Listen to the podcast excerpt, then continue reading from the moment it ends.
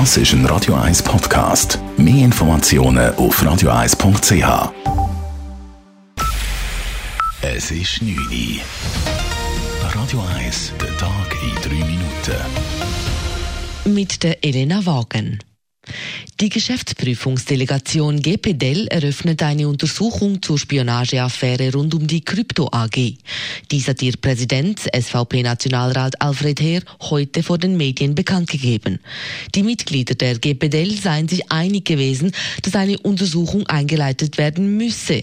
Es ginge dabei nicht um die juristischen Folgen, sondern darum, die Wahrheit ans Licht zu bringen, betonte Alfred Heer. Wir sind nicht die Strafverfolgungsbehörde. Ich möchte das hier betonen. Wir haben eine Gewaltentrennung. Wir sind die Oberaufsicht über die Nachrichtendienste.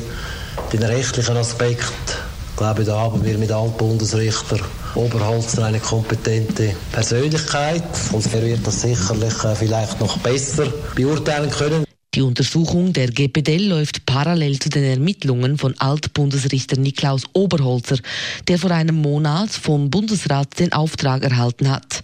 In sechs Monaten sollen beide Untersuchungen abgeschlossen sein. Tijan Tiam hat sich nach fast fünf Jahren als CEO der Credit Suisse mit der Präsentation der Jahreszahlen von 2019 verabschiedet. Die CS hat einen Reingewinn von 3,4 Milliarden erzielt, gut eine Milliarde mehr als im Jahr zuvor.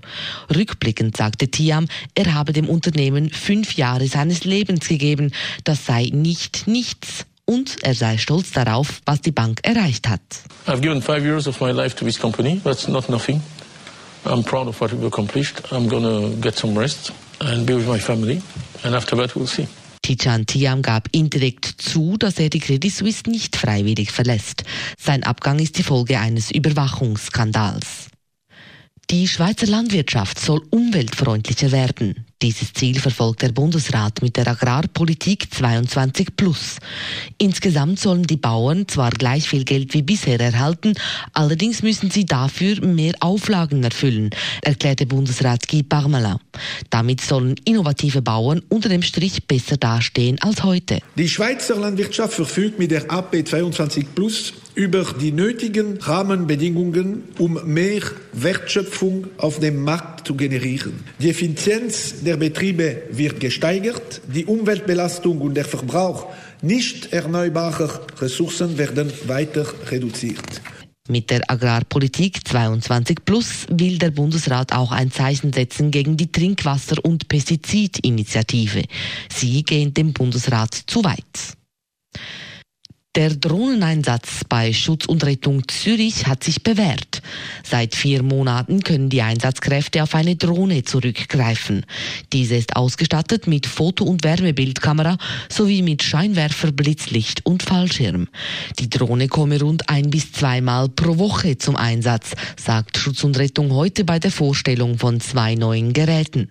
Das neue Einsatzmittel ermögliche es der Einsatzleitung, sich rasch einen Überblick zu verschaffen und taktische Entscheidungen zu fällen. Radio 1, Wetter. In der Nacht bleibt es weiterhin stark bewölkt und regnerisch und die Schneefallgrenze sinkt bis am Morgen aber auf rund 800 Meter. Morgen Morgen starten wir dann genauso regnerisch in den Tag. Am Nachmittag wird es dann langsam trocken, es bleibt aber meistens bewölkt mit nur wenig Auflockerungen. Die Temperaturen steigen am Nachmittag auf rund 9 Grad. Das war der Tag in 3 Minuten.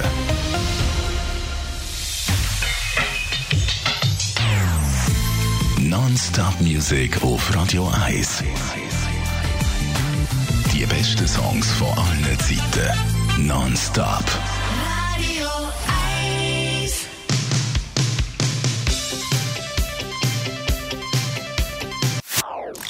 Das ist ein Radio 1 Podcast. Mehr Informationen auf radio1.ch.